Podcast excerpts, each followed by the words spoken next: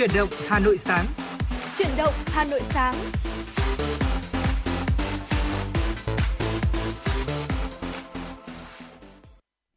Xin mến chào quý vị thính giả và ngày hôm nay thì nhạc hiệu của truyền động Hà Nội sáng đã vang lên. Hồng Hạnh và Quang Minh rất vui khi có thể cùng đồng hành với quý vị trong 60 phút trực tiếp của truyền động Hà Nội sáng. Ngày hôm nay thì chắc chắn rồi chúng tôi vẫn sẽ mang đến cho quý vị những tin tức mới nhất. Bên cạnh đó sẽ là những nội dung vô cùng thú vị ở các tiểu mục và đồng hành cùng với chúng tôi và quý vị chắc chắn sẽ không thể thiếu những giai điệu âm nhạc để giúp cho chúng ta có thêm những năng lượng đầu ngày. Ừ, dạ vâng ạ, vì vậy quý vị thính giả chúng ta hãy giữ sóng và tương tác cùng với Hồng Hạnh và Quang Minh thông qua số điện thoại quen thuộc đó chính là 024 3773 6688 hoặc fanpage FM96 Thời sự Hà Nội. Và như thường lệ, như Mạnh đã chia sẻ thì ạ, chúng ta sẽ đi qua rất nhiều những tin tức đáng quan tâm này, ở những nội dung hấp dẫn và bên cạnh đó sẽ là những giai điệu âm nhạc. Và vì vậy quý vị thính giả chúng ta hãy giữ sóng và tương tác cùng với chúng tôi.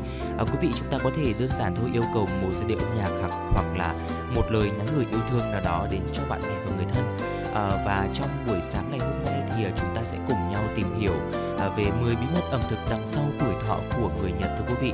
À, tiếp đó thì à, chúng ta sẽ đến với những tin tức đáng quan tâm và sau đó nữa thì chúng ta sẽ đến với tiểu mục FM96 Travel cũng là một tiểu mục rất là quen thuộc để có thể là uh, tìm hiểu những cái điểm để có thể đi chơi cùng bạn bè và người thân thế nhưng mà không quá đông người để chúng ta có thể tận hưởng cái khoảng thời gian riêng tư thưa quý vị và hy vọng là những thông tin vừa rồi thì cũng sẽ uh, quý vị thính giả chúng ta cũng sẽ cảm thấy uh, rất là bổ ích cũng như là uh, thích thú để chúng ta có thể giữ sóng và đồng hành cùng với Quang Minh Hồng Hạnh trong buổi sáng ngày hôm nay. Và thưa quý vị, một trong số những thông tin mà Hồng Hạnh tin chắc rằng là mọi người cũng sẽ rất là quan tâm vào đầu ngày mới đó chính là thông tin thời tiết đúng không ạ? Ngày hôm nay thì tại khu vực thủ đô Hà Nội nhiệt độ thấp nhất sẽ dao động từ 16 đến 18 độ C, nhiệt độ cao nhất từ 24 đến 26 độ, có mây, ngày nắng, đêm không mưa, gió đông bắc cấp 2 cấp 3, sáng và đêm trời rét. Còn tại khu vực phía Tây Bắc Bộ thì nhiệt độ thấp nhất ghi nhận sẽ từ 15 đến 18 độ và có nơi dưới 14 độ C, nhiệt độ cao nhất từ 23 đến 26 độ và và có nơi trên 26 độ, có mây, ngày nắng, đêm có mưa vài nơi, gió nhẹ, sáng và đêm trời rét. Còn tại khu vực phía Đông Bắc Bộ thì nhiệt độ thấp nhất sẽ dao động từ 15 đến 18 độ C, vùng núi thì có nơi từ 12 đến 15 độ và những vùng núi cao thì có nơi dưới 11 độ thưa quý vị. Nhiệt độ cao nhất từ 23 đến 26 độ và có nơi trên 26 độ C. Có mây, ngày nắng, đêm không mưa, gió đông bắc cấp 2 cấp 3, sáng và đêm trời rét.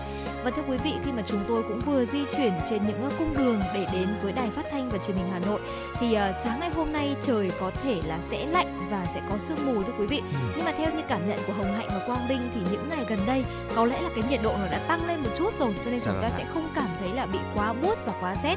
Nhưng mà quý vị cũng lưu ý là trong những khoảnh khắc đầu và cuối ngày uh, sáng và đêm thì trời sẽ rét vì vậy mà chúng ta vẫn cần những cái áo khoác thật ấm này. Bên cạnh đấy thì chúng ta cũng nên sử dụng khăn quàng để có thể là đảm bảo được cái khu vực là phổi và họng của mình sẽ luôn luôn ấm quý vị nhé và trong những thời điểm như thế này thì bạn thấy rằng là cũng rất là phù hợp để cho những chuyến đi chơi bởi vì là thời tiết sẽ rất là đẹp ngày nắng này đêm không mưa thì ừ. cũng sẽ là một cái khoảng thời gian mà quý vị có thể cân nhắc là cuối tuần này chúng ta cũng có thể là lên những cái dự định, những cái kế hoạch để chúng ta có thể đi chơi trong những ngày mà thời tiết vào mùa đông cũng rất là đẹp như thế này, đúng không ạ?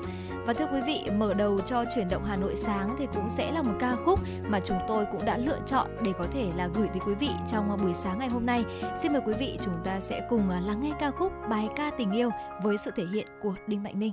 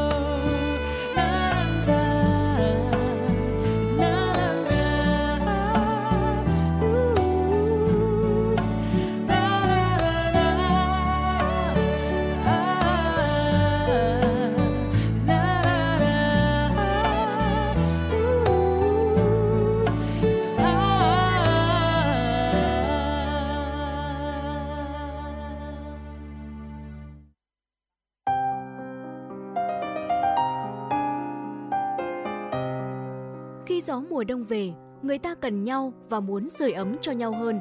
Những bài hát về mùa đông như lời bộc bạch, nỗi khắc khoải khi gió mùa đông về. Với đêm đông của nhạc sĩ Nguyễn Văn Thương, Em ơi Hà Nội phố của nhạc sĩ Phú Quang, Du con mùa đông của nhạc sĩ Đặng Hữu Phúc, Những mùa đông yêu dấu của nhạc sĩ Đỗ Bảo, cùng rất nhiều những bài hát đặc sắc khác sẽ đem tới cho khán thính giả những cảm xúc lãng mạn về mùa đông yêu dấu.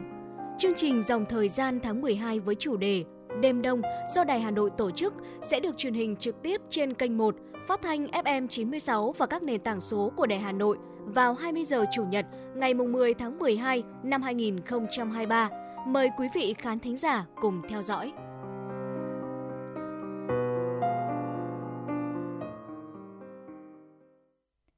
Thưa quý vị thính giả, chúng ta vừa cùng nhau thư giãn và thưởng thức ca khúc đầu tiên bài ca tình yêu với giọng hát của Đinh Mạnh Ninh. Và ngay bây giờ xin mời quý vị sẽ cùng đến với những tin tức đáng chú ý đầu ngày.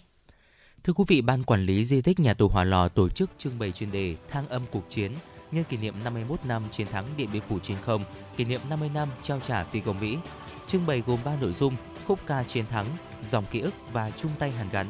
Các nội dung nhằm giúp công chúng hiểu hơn về sự khốc liệt của những cuộc tập kích chiến lược bằng không quân của Mỹ khi leo thang phá hoại miền Bắc, tái hiện cuộc sống sinh hoạt lao động của quân dân Hà Nội cuối năm 1972 với tinh thần đoàn kết chiến đấu và phục vụ chiến đấu vượt qua mất mát đau thương làm nên chiến thắng Điện Biên Phủ trên không. Trưng bày cũng giới thiệu cuộc sống của các phi công Mỹ trong trại tạm giam Hỏa Lò, cùng mong muốn chấm dứt chiến tranh để trở về với gia đình. Câu chuyện về những ngày trao trả phi công Mỹ cách đây 50 năm, những nỗ lực chung của chính phủ Việt Nam và Hoa Kỳ nhằm khắc phục hậu chiến tranh cùng với nỗ lực của tổ chức cá nhân trong hoạt động ngoại giao nhân dân, đặc biệt là các cựu chiến binh đã góp phần nối lại quan hệ giữa hai nước. Thưa quý vị, thông tin từ bệnh viện Trợ Rẫy thành phố Hồ Chí Minh, đơn vị này đã pha chế thành công hai loại thuốc phóng xạ mới sử dụng trong chẩn đoán, theo dõi điều trị ung thư tuyến tiền liệt và u thần kinh nội tiết.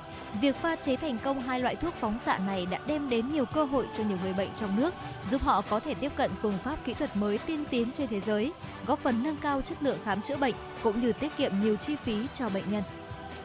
Theo dữ liệu Hiệp hội Thị trường trái phiếu Việt Nam tổng hợp từ Sở Giao dịch Chứng khoán Hà Nội và Ủy ban Chứng khoán Nhà nước, tính đến ngày 1 tháng 12 năm 2023, đã có 35 đợt phát hành riêng lẻ trong tháng 11 với tổng giá trị hơn 29.331 tỷ đồng. Các đợt phát hành này có lãi suất trung bình là 8,2% một năm, kỳ hạn trung bình 6 năm.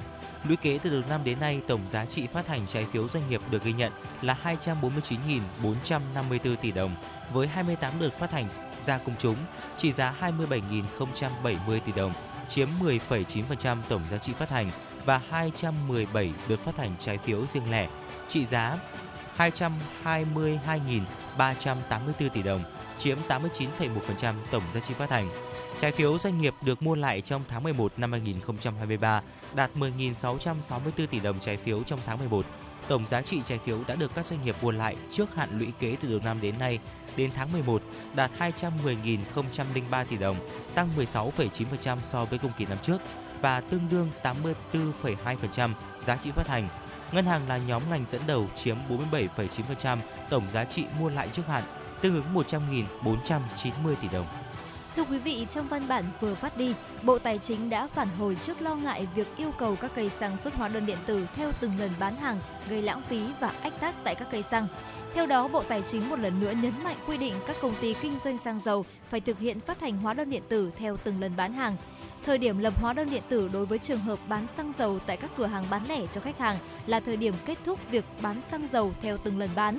Người bán phải đảm bảo lưu trữ đầy đủ hóa đơn điện tử đối với trường hợp bán xăng dầu cho khách hàng là cá nhân không kinh doanh, cá nhân kinh doanh và đảm bảo có thể tra cứu khi cơ quan có thẩm quyền yêu cầu. Bộ Tài chính cho biết, đối với khách hàng không có nhu cầu lấy hóa đơn, cửa hàng xăng dầu cũng phải lập hóa đơn. Tuy nhiên, việc xuất hóa đơn điện tử đối với trường hợp này là cho khách hàng cá nhân không kinh doanh nên trên hóa đơn không nhất thiết phải có đầy đủ các chỉ tiêu hay không cần thông tin người mua.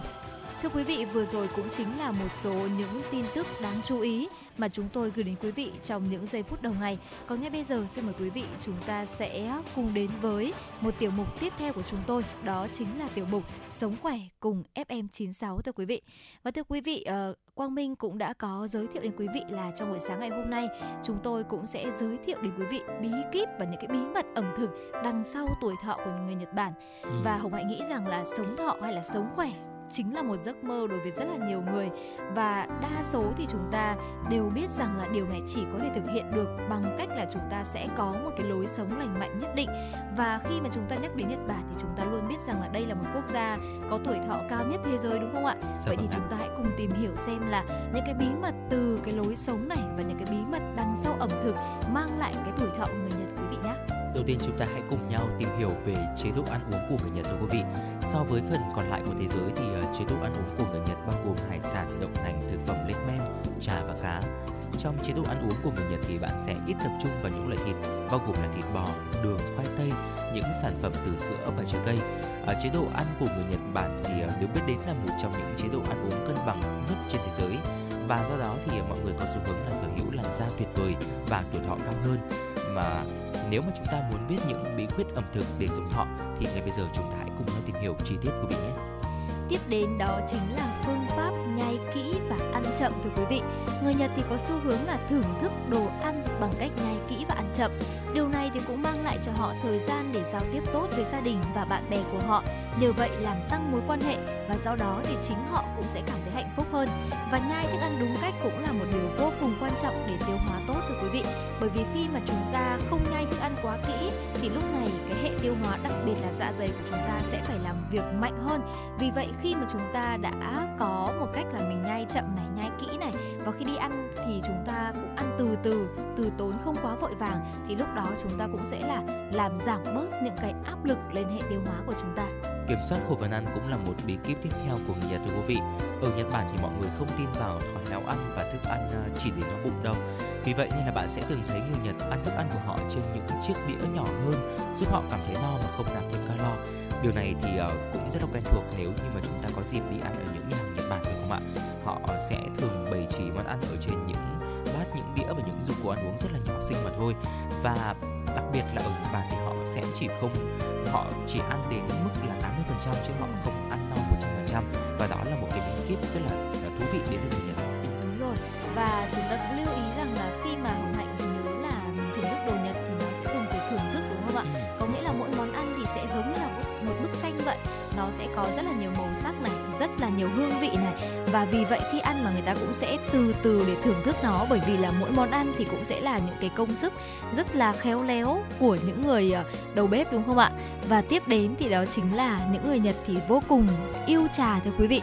Ờ, đất nước Nhật Bản thì được biết đến là một đất nước yêu trà nơi mà mọi người thích nhâm nhi tách trà của họ. Người Nhật thưởng thức trà matcha của họ và được biết là trong trà matcha thì có những cái đặc tính dinh dưỡng rất là cao và giàu chất chống oxy hóa và cũng rất tốt cho làn da nữa. Vì vậy mà cái việc mà chúng ta thường xuyên thưởng thức trà thì cũng sẽ chính là một trong những cái yếu tố để giúp chúng ta có thể là gia tăng tuổi thọ của mình. Ừ, nói đến uh, matcha thì con mình muốn ừ. chia sẻ một thông tin rất là thú vị là uh, trước giờ đi ạ thì chúng ta cứ nói đến matcha là chúng ta nhắc đến Nhật Bản phải không ạ? Thế nhưng mà có một lần qua mình tìm hiểu và cũng tranh luận với những người bạn của tôi là người Nhật đấy ạ. Ừ. Thì mới biết rằng là matcha vốn không đến từ Nhật Bản thôi ạ mà đến từ à. Trung Quốc cơ ạ. Mà chẳng qua Nhật Bản là một cái đất nước mà nó uh, phát triển uh, trở thành một cái hoàng kim cũng như là đặc trưng của quốc gia này thì mới thấy rằng là văn hóa trà đạo ở Nhật Bản thì rất là thịnh hành cũng đúng như rồi. là nổi tiếng đúng không ạ? Và từ đó thì nó cũng ảnh hưởng rất là tốt đến sức khỏe của uh, người dân Nhật Bản ở đây như là Hồng Hạnh cũng chia sẻ. Bởi vì là trong matcha thì có rất là nhiều EGCG như là chúng ta cũng đã từng tìm hiểu ở trong rất là nhiều tiểu mục sống khỏe của FM96 khác và đây là một đồ uống rất là tốt. Và tiếp theo thưa quý vị, vào buổi sáng như hiện tại đi ạ thì người Nhật có một quy tắc là chúng ta cần phải ăn sáng ạ. Bữa sáng thì được cho là bữa ăn quan trọng nhất trong ngày. À, vì lý do tương tự người Nhật bao gồm ăn cơm này, cháo và cá nướng trong bữa sáng của họ. Nó giữ cho họ cảm giác no và ngăn chặn tình trạng say sưa không lành mạnh và buổi sáng ở Nhật Bản thì ạ rất là hiếm để chúng ta có thể tìm một hàng nào đó mà bán ăn sáng ở ngoài. Bởi vì sao ạ? Bởi vì là uh, họ rất là chú trọng bữa bữa sáng nên là họ sẽ tự làm ở nhà và ăn cùng với gia đình của mình. Uh, ở bếp ở Nhật Bản ấy, thường sẽ có một cái khay nhỏ để có thể là nướng cá à, saba cũng như là nướng lại cá hồi hay là cá trích của họ. Vì vậy nên là bữa sáng ở Nhật Bản được coi là một cái bữa quan trọng nhất và họ ăn thường rất là no so với những bữa còn lại đi ạ Đúng rồi, bởi vì Hồng Hạnh cũng thấy rằng là thường kể cả khi mà chúng ta xem các bộ phim hay là tìm hiểu về văn hóa của Nhật Bản thì cũng thường thấy là uh, thay vì bữa sáng mỗi người phải khá là vội vàng tất bật đi ra ngoài thì họ sẽ thường có xu hướng là ăn giống như là một bữa trưa và bữa tối rất là đầy đủ và cả gia đình sẽ cùng nhau ngồi ăn sáng đúng không ừ. ạ? Và Hồng Hạnh nghĩ rằng là cái việc mà ăn sáng vào một bữa quan trọng nhất trong ngày sẽ vô cùng cần phải lưu ý cho sức khỏe bởi vì là bao giờ chúng ta cũng thấy là một bữa ăn sáng đầy đủ sẽ giúp chúng ta có một năng lượng thật tốt trong cả một ngày dài đúng không ạ? Ừ. Và tiếp theo đó chính là ăn uống có ý thức. À, một câu nói phổ biến ở Nhật Bản có là hara hachi bunme tạm dịch nghĩa là ăn cho đến khi nào bạn no 80%. Ừ. Đây cũng chính là một trong số những phương pháp mà Quang Minh cũng đã có chia sẻ. Đây cũng chính là một trong số những cái phương pháp mà hầu như người Nhật sẽ đều tuân thủ. Họ sẽ không ăn quá nhiều và sẽ biết dừng lại một cách có ý thức khi mà cơ thể chúng ta cảm thấy là no đến 80% mà thôi. Ừ, tiếp theo là uh, người Nhật Bản thì thường rất là hạn chế để có thể ăn món tráng miệng đấy ạ. Người Nhật thì không thích đường và chất làm ngọt. Mặc dù thì Nhật Bản có rất nhiều món tráng miệng phổ biến thế nhưng mà người dân sống ở đó thì lại có xu hướng là thích những món mặn hơn. Vì vậy nên là họ sẽ giảm được cái lượng đường mà hấp thụ vào cơ thể và Hồng Hạnh nghĩ rằng là một trong số những bí quyết uh, trong ẩm thực mà giúp họ có thể là sống lâu hơn hay là có tuổi thọ tốt hơn đó chính là phương pháp nấu ăn thưa quý vị nhưng nếu mà chúng ta tìm hiểu thì chúng ta sẽ thấy rằng là người Nhật thiên về nấu những cái món ăn mà ít sử dụng những cái phương pháp chế biến ừ. do đó thì họ sẽ thường chọn những cái phương pháp như là hấp này lên men này nướng này và thậm chí là xào. Và chúng ta cũng thấy là ẩm thực Nhật Bản thì cũng được chế biến bằng cách vô cùng ít dầu mỡ đúng không ạ? Ừ. và đôi lúc thì chúng ta cũng sẽ thấy là người Nhật sẽ còn rất là chuộng ăn đồ tươi sống nữa để đảm bảo được cái độ tươi ngon của các loại thực phẩm. Vâng À, bên cạnh đó thì ăn thực phẩm làm từ đậu nành cũng là một đặc trưng tiếp theo của người Nhật đấy ạ. Dễ tiêu hóa, đậu nành là nguồn cung cấp carbon hydrate, protein và chất béo tốt, có thể ờ, được sử dụng để làm nhiều loại thực phẩm khác nhau như là sữa đậu nành, miso, đậu phụ và natto, tức là đậu nành lên men đi ạ. À, protein đậu nành được biết đến là một loại thực phẩm mà tăng cường năng lượng, đồng thời giúp xây dựng cơ bắp. Không chỉ vậy thì nó còn cân bằng nội tiết tố đồng thời thúc đẩy quá trình giảm cân của chúng ta nữa. Và thưa quý vị, cuối cùng thì đó chính là rong biển. À, Nhật Bản thì cũng chính là một quốc đảo đúng không ạ? Cho nên là việc sử dụng những cái loại thực phẩm lấy từ biển cả thì cũng ừ. sẽ là một điều hết sức là quen thuộc thôi. Và rong biển cũng là một loại thực phẩm chính trong chế độ ăn uống của người Nhật và có rất nhiều dạng khác nhau uh, trong rong biển thì chứa nhiều khoáng chất và vitamin, được biết là rất giàu axit béo omega 3. Từ đây thì chúng ta cũng có thể thấy rằng là nhờ những cái phương pháp trên thì người Nhật cũng đã có một cái bí quyết này, có một lối sống lành mạnh và từ đó thì có thể nâng cao được tuổi thọ của mình. Và Hồng Hạnh với Quang Minh cũng mong rằng là với những chia sẻ và những thông tin vừa rồi ừ. thì quý vị cũng đã có thêm được cho mình những cái thông tin hữu ích để chúng ta có thể là áp dụng vào cuộc sống của mình. Chẳng hạn như là chúng ta cũng có thể áp dụng việc là ăn chậm này, nhai kỹ Đúng hay rồi. là việc mà chúng ta chỉ kiểm soát khẩu phần ăn đến 80% thôi. Và đặc biệt là chúng ta nên học tập về việc là những cái phương pháp chế biến đúng không ạ? Chúng ta hãy tối thiểu những cái phương pháp mà quá nhiều dầu mỡ này hay là chúng ta cũng uh, có thể là cung cấp thêm những cái loại thực phẩm tốt cho sức khỏe như là cá này hay là rong biển và chúng ta cũng có thể là uống nhiều trà hơn để có thể bổ sung được những chất chống oxy hóa. Và thưa quý vị, vừa rồi thì cũng chính là những uh, chia sẻ của Hồng Hạnh và Quang Minh trong tiểu mục Sống khỏe cùng FM96. Ngay bây giờ thì chúng ta sẽ cùng đến với một yêu cầu âm nhạc mà chúng tôi cũng vừa nhận được ạ. Xin mời quý vị sẽ cùng lắng nghe ca khúc Xuống chợ mùa yêu với với sự thể hiện của Việt Tú và Hương Ly. Xin mời quý vị sẽ cùng thưởng thức.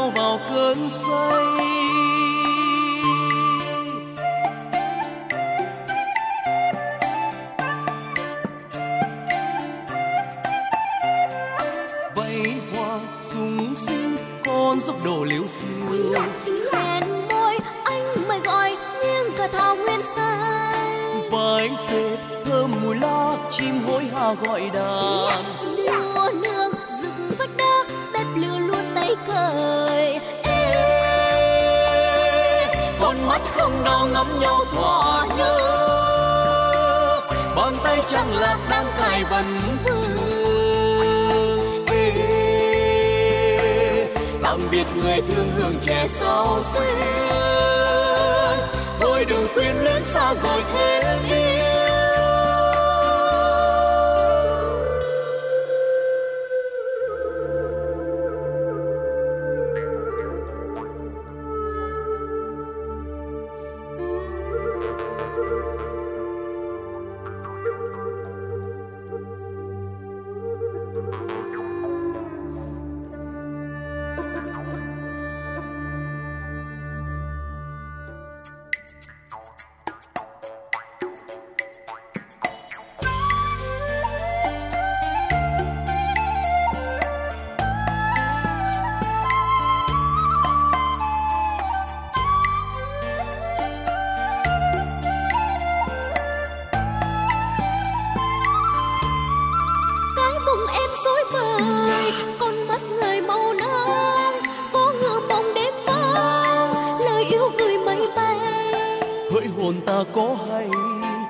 ruột như lửa đốt. Chợ tình mình hò hẹn cuốn nhau vào cơn say.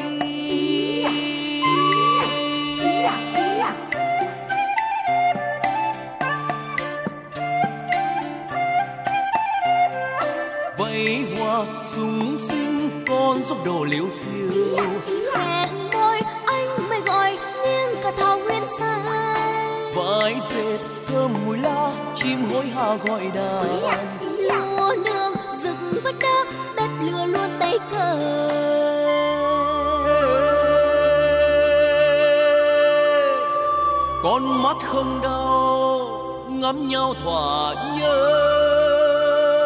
Bàn tay chẳng lạc đang cài vần vương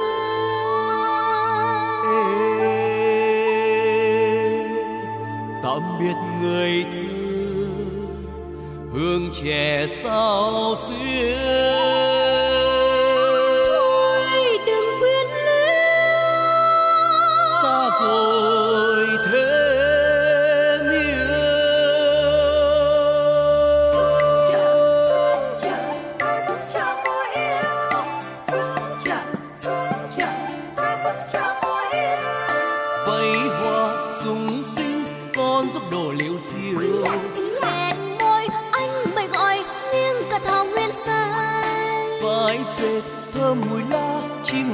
hối hả gọi đàn lúa nương dựng vách đá bếp lửa luôn tay cởi. Ê, con mắt không đau ngắm nhau thỏa nhớ.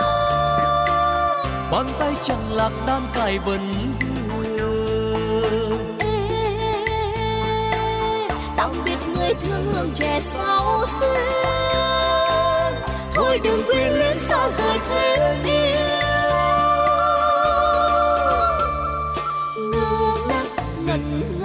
trong rừng người trên vai. Quá đôi cánh chín mọng bên u diêu nồng nàn. Sương răng quấn quýt chân là bước tìm ai. Núi xa, ngóng đợi ta sông chờ mùa yên.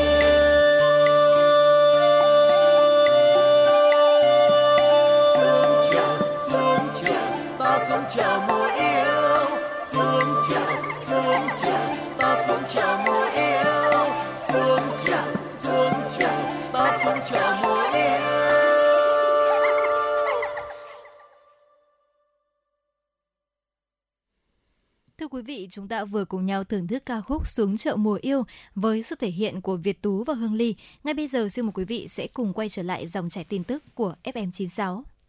Thưa quý vị, Thủ tướng Chính phủ vừa ban hành chỉ thị số 29 ngày 6 tháng 12 năm 2023 về việc ngăn chặn nhập lậu vận chuyển trái phép động vật, sản phẩm động vật, kiểm soát tốt dịch bệnh, phát triển chăn nuôi bền vững, bảo đảm nguồn cung thực phẩm. Theo đó, Thủ tướng Chính phủ yêu cầu Chủ tịch Ủy ban nhân dân các tỉnh thành phố trực thuộc trung ương chỉ đạo lực lượng bộ đội biên phòng, hải quan, công an, ban chỉ đạo 389 địa phương tăng cường kiểm tra, giám sát, kiểm soát, đặc biệt tại các cửa khẩu, đường mòn lối mở, khu vực biên giới, cảng biển, đường sông để kịp thời ngăn chặn, phát hiện và xử lý nghiêm các trường hợp buôn bán vận chuyển trái phép động vật, sản phẩm động vật qua biên giới vào Việt Nam. Ủy ban nhân dân các tỉnh thành phố trực thuộc trung ương tổ chức tuyên truyền cho nhân dân, nhất là người dân ở khu vực biên giới về tác hại của việc nhập lậu, nguy cơ xâm nhiễm các dịch bệnh truyền nhiễm nguy hiểm, mất an toàn thực phẩm do vận chuyển trái phép, nhập lậu động vật, sản phẩm động vật từ nước ngoài vào Việt Nam, hướng dẫn người chăn nuôi tăng cường áp dụng các biện pháp chăn nuôi theo hướng tập trung hàng hóa, an toàn sinh học, an toàn dịch bệnh để giảm giá thành sản xuất, nâng cao hiệu quả kinh tế trong chăn nuôi. Thưa quý vị, theo Tri Cục Chăn nuôi và Thú y Hà Nội, tổng đàn lợn toàn thành phố hiện có gần 1,5 triệu con, tăng 4,9% so với cùng kỳ năm trước. Sản lượng thịt lợn xuất chuồng cũng tăng 7,2% so với cùng kỳ năm 2022, đạt khoảng 210.000 tấn. Để chủ động phòng chống bệnh dịch tả lợn châu Phi, từ đầu năm 2023 đến nay, Tri Cục Chăn nuôi và Thú y Hà Nội đã chỉ đạo hệ thống thú y cơ sở tiến hành tiêm phòng vaccine cho đàn vật nuôi. Theo đó, khoảng 281.000 con lợn đã được tiêm vaccine, đạt gần 93% kế hoạch năm. Song song với tiêm phòng vaccine, cơ quan chuyên môn của Sở Nông nghiệp và Phát triển Nông thôn Hà Nội đã thực hiện lấy mẫu giám sát sau tiêm phòng dịch bệnh động vật, trong đó đã lấy 500 mẫu dịch tả lợn châu Phi để kiểm tra hiệu giá kháng thể. Với sự chủ động của ngành nông nghiệp, từ đầu năm 2023 đến nay, dịch bệnh trên đàn lợn, nhất là bệnh dịch tả châu Phi, đã được kiểm soát tốt. Sở Y tế Hà Nội vừa có văn bản gửi các nhà thuốc, cơ sở kinh doanh dược trên địa bàn thành phố thông báo danh sách các cơ sở sẽ được đánh giá duy trì đáp ứng kinh doanh dược trong năm 2024. Cụ thể có tổng số 2.085 cơ sở kinh doanh sẽ được đánh giá định kỳ việc duy trì đáp ứng kinh doanh dược trong năm 2024. Đây là những cơ sở kinh doanh dược được cấp giấy chứng nhận thực hành tốt cơ sở bán lẻ thuốc hoặc giấy chứng nhận thực hành tốt phân phối thuốc trong năm 2021 theo Sở Y tế Hà Nội, cả thông tư số 02 và thông tư số 03 của Bộ Y tế đều quy định căn cứ vào kế hoạch đánh giá định kỳ do Sở Y tế công bố, cơ sở phân phối, cơ sở bán lẻ phải nộp hồ sơ đề nghị đánh giá định kỳ về Sở Y tế trong thời gian tối thiểu 30 ngày trước thời điểm đánh giá theo kế hoạch đã được Sở Y tế công bố. Vì vậy, Sở Y tế Hà Nội đề nghị các cơ sở kinh doanh dược căn cứ vào thời hạn trên giấy chứng nhận thực hành tốt cơ sở bán lẻ thuốc hoặc giấy chứng nhận thực hành tốt phân phối thuốc, thực hiện nộp hồ sơ về Sở Y tế theo quy định. Thưa quý vị, theo thống kê của Sở Nông nghiệp và Phát triển Nông thôn Hà Nội, diện tích bưởi toàn thành phố hiện có vào khoảng 7.500 hecta, năng suất bình quân đạt 185 tạ trên một hecta, sản lượng đạt 100.000 tấn bưởi mỗi năm. Trong số này, diện tích trồng bưởi của riêng huyện Trường Mỹ là hơn 910 hecta, chiếm khoảng 13% tổng diện tích trồng bưởi của Hà Nội. Sản lượng thu hoạch dự kiến vào khoảng 14.000 tấn. Tại hội nghị xúc tiến thương mại, kết nối tiêu thụ sản phẩm bưởi huyện Trương Mỹ do Sở Nông nghiệp và Phát triển Nông thôn và huyện Trương Mỹ tổ chức, các đại biểu đã được nghe báo cáo đánh giá, cùng thảo luận về những khó khăn vướng mắc hiện nay trong tiêu thụ bưởi nói chung, đồng thời đề xuất một số giải pháp để thúc đẩy tiêu thụ bưởi. Đại diện một số kênh phân phối cũng đã có những chia sẻ về các chính sách, yêu cầu, tiêu chí, nhu cầu kết nối đối với sản phẩm trái cây, trong đó có bưởi, để tiếp cận các kênh bán hàng siêu thị, trung tâm thương mại, cửa hàng tiện ích. Hội nghị diễn ra thành công được đánh giá là có ý nghĩa quan trọng trong việc quảng bá, xúc tiến thương mại, kết nối tiêu thụ bền vững cho sản phẩm bưởi diễn đặc sản của Hà Nội, phục vụ nhu cầu tiêu dùng của chính người dân trên địa bàn thủ đô. Nhằm đẩy mạnh công tác tuyên truyền của vận động người Việt Nam ưu tiên dùng hàng Việt Nam, chiều qua, báo Kinh tế và Đô thị tổ chức cuộc tọa đàm trực tuyến với chủ đề Dự trữ hàng Việt phục vụ Tết Nguyên đán trên địa bàn Hà Nội – Thông tin tại sự kiện, Phó Giám đốc Sở Công Thương Hà Nội Nguyễn Thế Hiệp cho biết, trong năm 2023, ngành công thương Hà Nội cùng với trên 30 tỉnh thành phố đã triển khai nhiều hoạt động thiết thực để tăng cường kết nối cung cầu hàng hóa, phục vụ thị trường Hà Nội và các địa phương. Kết quả đã hỗ trợ kết nối tiêu thụ lượng hàng hóa từ các tỉnh thành phố đạt trên 500.000 tấn là sản phẩm hàng Việt. Tại buổi tọa đàm, các doanh nghiệp bán lẻ cơ quan quản lý trao đổi phân tích những hạn chế khó khăn trong quá trình triển khai cuộc vận động, qua đó gợi mở những giải pháp nhằm tăng cường hơn nữa hiệu quả, sức lan tỏa của cuộc vận động đến với doanh nghiệp người dân thủ đô. Thưa quý vị, vừa rồi cũng chính là một số những tin tức mà chúng tôi muốn gửi đến quý vị trong buổi sáng ngày hôm nay. Ngay bây giờ xin mời quý vị chúng ta sẽ cùng quay trở lại với không gian của FM96, Em về tinh hôi với sự thể hiện của Trần Thu Hà.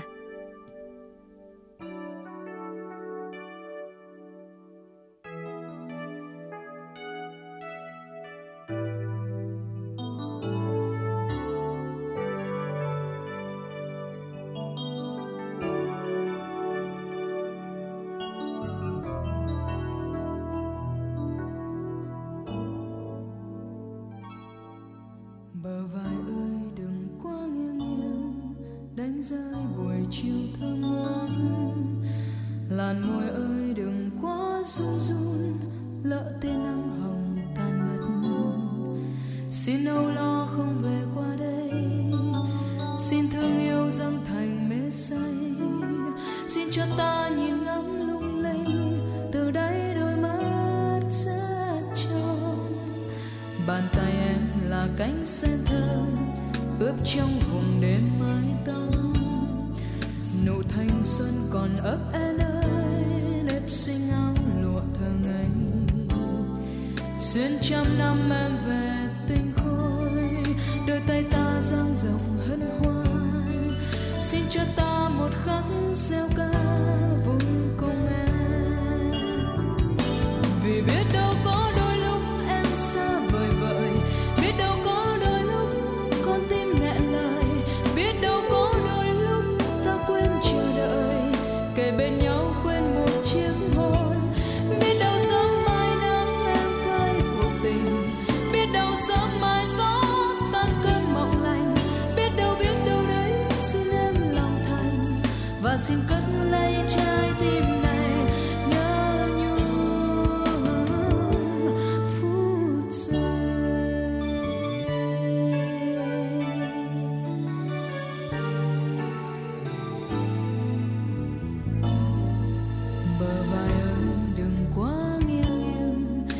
rơi buổi chiều thơ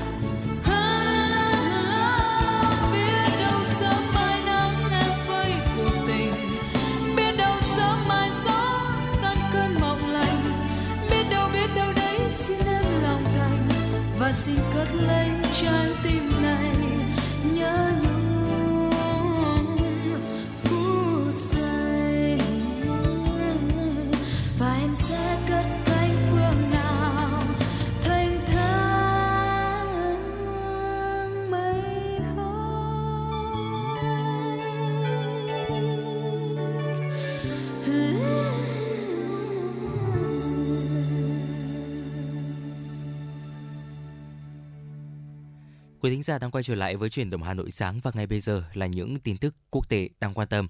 Thưa quý vị, cơ quan quản lý khẩn cấp quốc gia Nigeria cho biết văn phòng khu vực Tây Bắc có 85 thi thể, trong đó có nhiều phụ nữ và trẻ em đã được chôn cất và 66 người bị thương đang được điều trị tại bệnh viện sau vụ máy bay không người lái của quân đội Nigeria đã tấn công nhầm vào nước này. Công tác tìm kiếm vẫn đang diễn ra, tuy nhiên phía quân đội vẫn chưa công bố con số thương vong cụ thể. Và thưa quý vị, tiếp theo cũng sẽ là một số những tin tức quốc tế đáng chú ý. Chính phủ Mỹ thông báo sẽ từ chối cấp thị thực cho những người định cư Israel tham gia các vụ tấn công người Palestine ở khu bờ Tây. Thông báo nêu rõ Mỹ sẽ từ chối cho nhập cảnh đối với bất kỳ cá nhân nào liên quan đến các hành vi phá hoại hòa bình, an ninh hoặc ổn định ở bờ Tây, hoặc những người có các hành động hạn chế quá mức khả năng tiếp cận của dân thường đối với các dịch vụ thiết yếu và nhu cầu cơ bản. Ủy viên phụ trách nội vụ của Liên minh châu Âu cảnh báo EU đang đối mặt nguy cơ tấn công khủng bố rất lớn kể từ khi cuộc xung đột Hamas-Israel bùng phát và cho biết thêm EU sẽ cấp thêm 30 triệu euro, khoảng 32,4 triệu đô la Mỹ để bảo vệ những địa điểm tôn giáo và kêu gọi sự hợp tác của các nước láng giềng để có thể đối phó với nguy cơ này. Thưa quý vị, 85% nhân viên của cơ quan y tế quốc gia Italy và các cơ sở khám chữa bệnh tư nhân đã ngừng làm việc trong vòng 24 giờ, dẫn đến việc hoãn 1,5 triệu lượt khám bệnh và phẫu thuật. Những người tham gia đình công yêu cầu điều kiện làm việc tốt hơn và cải thiện hệ thống y tế công cộng. Bên cạnh đó, phản đối đề xuất cắt giảm trợ cấp trong dự luật ngân sách năm 2024 mà chính phủ Italy phê duyệt hồi tháng 10 và đang chờ Quốc hội thông qua. Thưa quý vị, vừa rồi chính là một số tin tức quốc tế đáng quan tâm mà chúng tôi gửi đến quý vị. Ngay bây giờ xin mời quý vị sẽ cùng đến với tiểu mục Nhìn ra thế giới của Đài Phát thanh và Truyền hình Hà Nội.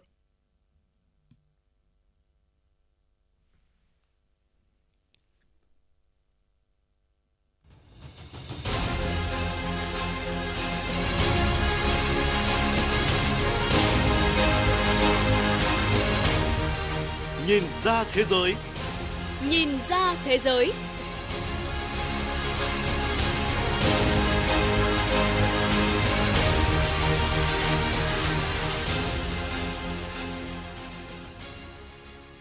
Xin kính chào quý vị và các bạn. Mời quý vị và các bạn đến với chuyên mục Nhìn ra thế giới của Đài Phát thanh Truyền hình Hà Nội. Thưa các bạn, đại dương tạo ra 1 phần 2 lượng oxy cho con người hít thở, giúp lưu chuyển nhiệt quanh trái đất và hấp thụ một lượng lớn khí CO2. Không chỉ giúp điều hòa khí hậu, đại dương còn đem lại nguồn thức ăn cho hàng tỷ người, hỗ trợ phúc lợi cho các cộng đồng ven biển và góp phần duy trì tăng trưởng kinh tế. Do đó, làm thế nào để sử dụng, quản lý và bảo vệ bền vững nguồn tài nguyên thiên nhiên này là một yêu cầu cấp thiết. Mục nhìn ra thế giới hôm nay sẽ đề cập về vấn đề này. Mời các bạn cùng nghe. Đại dương tạo ra lượng oxy lớn để con người hít thở, giúp lưu chuyển nhiệt quanh trái đất và hấp thụ một lượng lớn khí CO2. Tuy nhiên, đại dương đang trải qua ba cuộc khủng hoảng môi trường, đó là tác động của biến đổi khí hậu đến đại dương, bể chứa carbon lớn nhất toàn cầu, tổn thất đa dạng sinh học và ô nhiễm, đặc biệt là ô nhiễm nhựa. Điều này không chỉ làm ô nhiễm đại dương mà còn gây nguy hiểm cho sự an toàn, sinh kế và an ninh lương thực của người dân, đặc biệt là các cộng đồng ven biển. Hai năm một lần, các nhà nghiên cứu của Viện Alfred Wegener của Đức lại lên đường tới biển Bắc Cực bằng tàu nghiên cứu Polarstern, theo dõi biến đổi khí hậu ở môi trường Bắc Cực và những hậu quả đối với sự sống trên và dưới lớp băng biển đang giảm mạnh. Nhà sinh vật học biển và chủ tịch Viện Alfred Wegener Antibotius dự đoán rằng trong thế hệ tới, Bắc Cực sẽ không còn băng. Những nỗ lực nhằm làm chậm biến đổi khí hậu cho đến nay vẫn chưa đủ mạnh lượng khí thải toàn cầu đang đẩy nhiệt độ vượt qua giới hạn nóng thêm 1,5 độ C được nêu ra trong thỏa thuận Paris năm 2015. Sự giảm sút băng ở Bắc Cực và bây giờ băng Nam Cực cũng đang biến mất đã gây chấn động giới khoa học. Bà Antti Botius, Chủ tịch Viện Alfred Wegener cho biết, trong vài năm qua, Viện Alfred Wegener đã chứng kiến băng ở Nam Cực suy giảm mạnh và kéo theo đó là sự suy giảm các loài sống phụ thuộc vào băng biển như chim cánh cụt hoàng đế. Giới nghiên cứu khoa học khí hậu và vùng cực đặt câu hỏi, tại sao Nam Cực đột nhiên biến mất nhanh như vậy? Liệu xu hướng này có tiếp tục hay không? Suốt một thời gian dài trước năm 2015, các nhà nghiên cứu biển đã quan sát thấy sự suy giảm băng ở biển Bắc Cực. Còn ở Nam Cực, không hề có sự suy giảm nào trước năm 2015. Thế nhưng từ đó đến nay, băng ở Nam Cực đang tan với tốc độ nhanh chóng. bất chấp những cảnh báo về biến đổi khí hậu do Hội đồng Liên Chính phủ về biến đổi khí hậu IPCC đưa ra từ năm 1990, lượng khí thải toàn cầu vẫn tiếp tục tăng trong thập kỷ qua, lên đến mức cao nhất trong lịch sử. Tổng thư ký Liên Hợp Quốc Antonio Guterres đã có chuyến thăm Nam Cực cùng Tổng thống Chile Gabriel Boric. Tổng thư ký Liên Hợp Quốc Antonio Guterres cho rằng Nam Cực được mệnh danh là người khổng lồ đang ngủ quên, nhưng nó đang bị đánh thức bởi sự hỗn loạn về khí hậu. Băng ở biển Nam Cực đang ở mức thấp nhất mọi thời đại. Số liệu mới cho thấy vào tháng 9 này, băng đã nhỏ hơn 1,5 triệu km vuông so với mức trung bình năm, một diện tích gần bằng diện tích của Bồ Đào Nha, Tây Ban Nha, Pháp và Đức cộng lại. Những gì xảy ra ở Nam Cực không dừng lại ở Nam Cực, và những gì xảy ra cách đó hàng ngàn dặm cũng có tác động trực tiếp đến Nam Cực. Chúng ta sống trong một thế giới kết nối với nhau. Ô nhiễm nhiên liệu hóa thạch đang làm nóng hành tinh của chúng ta, gây ra tình trạng hỗn loạn về khí hậu ở Nam Cực. Du lịch biển và ven biển chiếm hơn 50% lượng du khách toàn cầu và đóng vai trò then chốt trong nền kinh tế của các cộng đồng ven biển. Nó mang lại việc làm, đầu tư và thu nhập nhờ các dịch vụ hệ sinh thái biển có giá trị cũng như giá trị thẩm mỹ của nó. Nhưng nước biển dâng đang có nguy cơ cuốn trôi những khách sạn xinh đẹp ven biển và cùng với đó là hàng tỷ đô la đầu tư, sinh kế của hàng triệu người. Theo các chuyên gia khí hậu của Liên Hợp Quốc, nếu không có biện pháp thích ứng, thiệt hại do mực nước biển dâng có thể khiến 12 thành phố lớn ven biển châu Phi thiệt hại tới 86,5 tỷ đô la Mỹ vào năm 2050. Thủ đô thương mại Abidjan, ngay sát bờ biển Ancini là một trong những thành phố như vậy. Ông Fulgence Yusen, trưởng bộ phận dự báo tổng hợp và thời tiết biển của Sotsam cho biết, sói mòn bờ biển là điều tự nhiên, bờ biển luôn bị nước biển sói mòn một chút, nhưng sự sói mòn này phải được giảm thiểu bằng cách xây dựng một hệ thống bảo vệ. Chính phủ bờ biển Nga có một dự án tên là Waka, giảm thiểu tác động của biển. Bởi vì có nhiều ngôi làng mà bờ biển Nga đang mất dần trên bờ biển, chẳng hạn như Lahore Kapanda ở vùng Grand Lahu, nơi một nửa ngôi làng đã bị ngập nước. Biển đang tiến vào đất liền và các bờ biển sẽ gặp nguy hiểm nếu không làm gì cả. Tổ chức Khí tượng Thế giới cảnh báo rằng dân số đang gia tăng nhanh chóng ở các khu vực ven biển trũng thấp của Tây Phi bị đe dọa nghiêm trọng bởi mực nước biển dâng cao toàn cầu do sông băng tan chảy quá mức và mức nhiệt đại dương cao kỷ lục. Theo chương trình quản lý bờ biển của bang, thiên đường du lịch này được xếp vào loại điểm nóng về sói mòn bờ biển do tỷ lệ mất bãi biển cao, tốc độ sói mòn trung bình toàn quốc từ 0,5 đến 3 mét mỗi năm. Hồi tháng 8, một loạt các đợt sóng dữ lớn ập vào bờ biển, dâng cao hơn bao giờ hết và tàn phá những ngôi nhà và cơ sở kinh doanh mà chủ sở hữu thiếu vốn hoặc thiếu tầm nhìn xa. Hơn 3 tháng sau đó, nước đã rút khỏi mức đỉnh điểm, nhưng các khách sạn và nhà hàng khác đang phải vật lộn để mở cửa trở lại. Điều phối viên của chương trình quản lý môi trường ven biển quốc gia Eric Diagu nói rằng, những hiện tượng cực đoan như vậy đang trở nên thường xuyên hơn và cần có ý chí chính trị mạnh mẽ hơn để bảo vệ cơ sở hạ tầng ven biển dễ bị tổn thương. Vấn đề rõ ràng là rất cấp bách. Theo một nghiên cứu của Ngân hàng Thế giới từ năm 2019, các khu vực ven biển của Tây Phi chiếm ít nhất là 56% hoạt động kinh tế và 1 phần 3 dân số của khu vực. Ngay cả khi yêu cầu trở nên cấp bách hơn, các nước giàu vẫn chưa thực hiện được lời hứa cung cấp 100 tỷ đô la Mỹ mỗi năm để giúp các nước nghèo hơn thích ứng với các tác động của biến đổi khí hậu như mực nước biển dâng. Tổ chức Lương thực và Nông nghiệp Liên Hợp Quốc FAO ước tính có khoảng 600 triệu người phụ thuộc ít nhất vào một phần vào nghề cá và nuôi trồng thủy sản. Hầu hết họ đều ở các nước đang phát triển và là những người đánh cá thủ công và nuôi cá quy mô nhỏ. Năm 2019, thực phẩm từ thủy sản đã cung cấp cho khoảng 3,3 tỷ người ít nhất 20% lượng protein động vật trung bình tiêu thụ. Tỷ lệ này thậm chí còn cao hơn ở nhiều nước nghèo. Thêm vào đó, mặc dù tài nguyên đại dương thúc đẩy tăng trưởng và đem lại sự giàu có, nhưng tác động của con người đẩy chúng đến nguy cơ cạn kiệt. Ngành khai thác hàu ở Texas, Mỹ có khả năng đạt trị giá ít nhất 30 triệu đô la Mỹ mỗi năm, nhưng trong năm gần đây hiếm khi đạt được mức đó.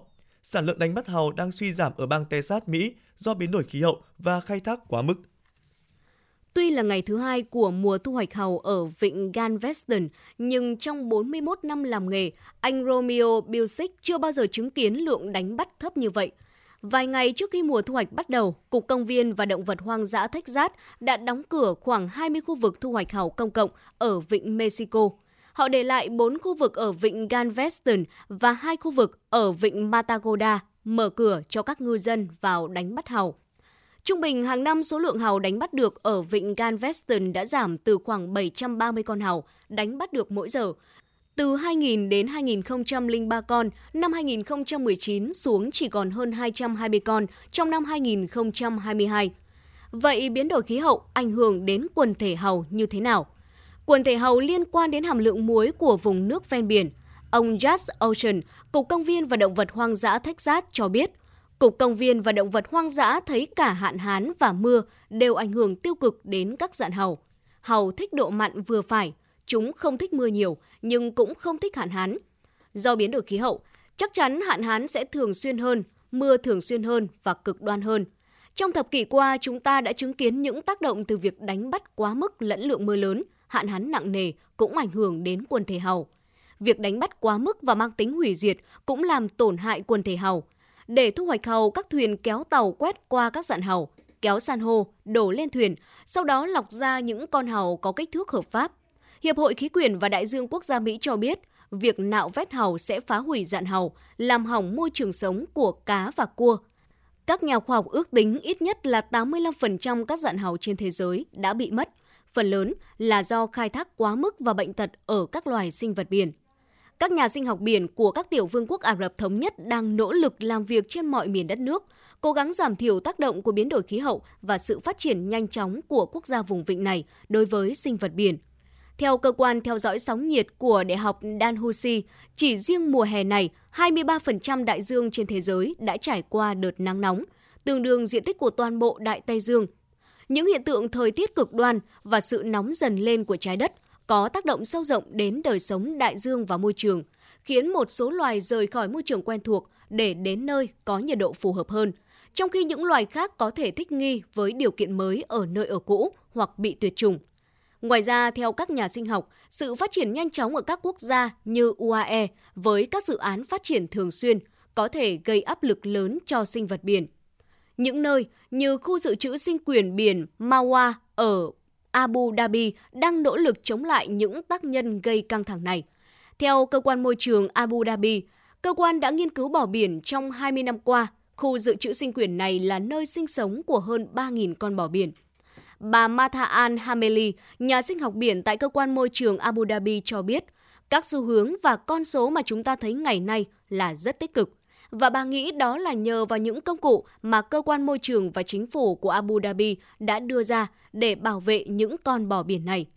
Cần nhớ rằng khi bảo vệ bò biển cũng là đang bảo vệ nhiều loại động vật đang sống cùng môi trường và cùng khu vực với bò biển. Ví dụ, một trong những điều chính mà các nhà sinh học biển quan tâm khi quan sát bò biển là cỏ biển và cỏ biển được coi là bể chứa carbon nhưng cũng là vườn ươm rất quan trọng đối với nhiều loài cá và nhiều loài giáp xác. Bò biển là loài động vật sinh sản chậm, từ 3 đến 7 năm một lần, tùy thuộc vào việc chúng có cảm thấy an toàn hay không và có sẵn thức ăn hay không. Hoạt động xây dựng là một mối đe dọa đối với cả bò biển và cỏ biển, thức ăn của chúng. Trong hai thập kỷ qua, UAE đã chứng kiến sự tăng trưởng dân số nhanh chóng cùng với sự phát triển của cơ sở hạ tầng và các dự án phát triển cả trên biển và gần bờ biển để đáp ứng nhu cầu cao. Đại dương là bể chứa carbon lớn nhất, hấp thụ khí nhà kính và giảm thiểu đáng kể tác động của biến đổi khí hậu. Tuy nhiên, đại dương đang bị đe dọa bởi nhiệt độ tăng, quá trình axit hóa và mực nước biển dâng. Các bể chứa carbon xanh như đầm lầy thủy triều ở rừng ngập mặn và đồng cỏ biển cô lập và lưu trữ lượng carbon trên một đơn vị diện tích nhiều hơn so với rừng trên cạn. Chúng cũng bảo vệ cộng đồng ven biển khỏi lũ lụt và bão. Thế nhưng đại dương đang bị đe dọa bởi ô nhiễm từ nhiều nguồn, chủ yếu là từ đất liền và các hoạt động trên biển. Nhựa là một trong những phần dễ thấy nhất của tình trạng ô nhiễm này và vi nhựa đã được tìm thấy trên khắp thế giới, trong chuỗi thức ăn, không khí, đại dương, nước mưa và băng ở Bắc Cực. Ô nhiễm nhựa gây tổn hại cho nền kinh tế, hệ sinh thái, an ninh lương thực và ngày càng có nhiều bằng chứng về tác động tiềm ẩn đối với sức khỏe con người, bao gồm cả sự hiện diện của phi hạt nhựa trong máu của chúng ta. Nếu không có hành động thích hợp, tổng chi phí mà các chính phủ phải gánh để quản lý rác thải nhựa từ năm 2021 đến năm 2040 theo một số ước tính sẽ lên tới 670 tỷ đô la Mỹ. Và nếu không hành động, chi phí này có thể đặc biệt cao đối với các doanh nghiệp – Ước tính rủi ro tài chính hàng năm là 100 tỷ đô la Mỹ đến năm 2040. Tiềm năng kinh tế biển rất to lớn, vận tải biển chiếm hàng nghìn tỷ đô la Mỹ trong thương mại. Du lịch biển cũng mang lại hàng tỷ đô la. Năng lượng ngoài khơi như dầu, khí đốt và gió cũng là một phần của nền kinh tế biển. Các nước cần xem xét mối liên hệ giữa khí hậu, đa dạng sinh học và phát triển giữa các lĩnh vực đại dương. Điều cần thiết là một cách tiếp cận phát triển bền vững và tổng hợp của các thành phần kinh tế khác nhau để có một đại dương lành mạnh bền vững. Đến đây, mục nhìn ra thế giới của Đài Phát thanh Truyền hình Hà Nội xin được khép lại. Cảm ơn quý vị và các bạn đã đồng hành cùng chúng tôi. Xin chào và hẹn gặp lại.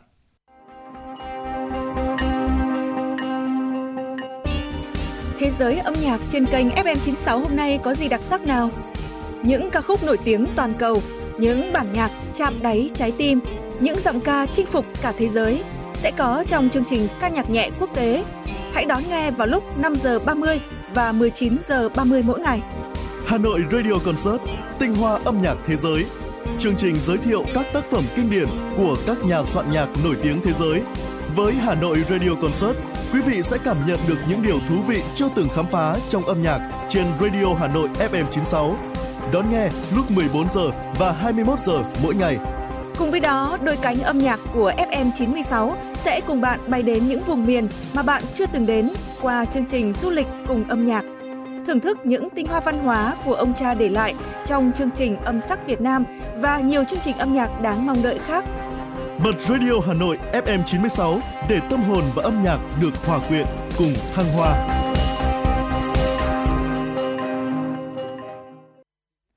Thưa quý vị thính giả, vừa rồi thì chúng ta cũng đã cùng nhau lắng nghe tiểu mục Nhìn ra thế giới của Đài Phát thanh và Truyền hình Hà Nội. Ngay bây giờ thì chúng ta cũng sẽ đến với yêu cầu âm nhạc cuối cùng mà những quý vị thính giả có gửi về cho chương trình. Và thưa quý vị, đến những giây phút hiện tại thì cũng đã là những giây phút cuối cùng của truyền động Hà Nội sáng. Mong rằng thông qua 60 phút trực tiếp vừa rồi thì đã giúp quý vị thính giả chúng ta đã có thể có thêm năng lượng và những thông tin đầu ngày mới.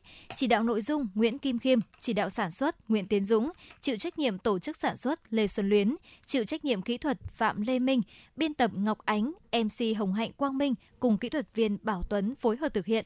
Còn ngay bây giờ xin mời quý vị sẽ cùng đến với ca khúc cuối cùng để thay cho lời chào kết, ca khúc Tình ta biển bạc đồng xanh và xin hẹn gặp lại trong quý vị uh, xin hẹn gặp lại quý vị trong số những chương trình tiếp theo của Đài Phát thanh và Truyền hình Hà Nội.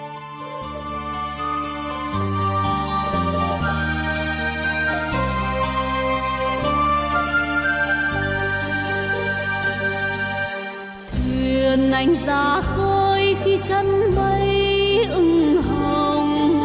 Thuyền anh ra khơi đâu có ngại chi, sóng gió ở trên đoàn thuyền, hai âu vui sóng gió nhớ đồng làng quê, cánh cò bay trên thảm lụa chan chứa bao tình vì tương lai ta đổ giọt mồ hôi ơ hò ơ hò ruộng đồng quê ta em hăng say sớm chiều ruộng đồng thâm canh em có ngài.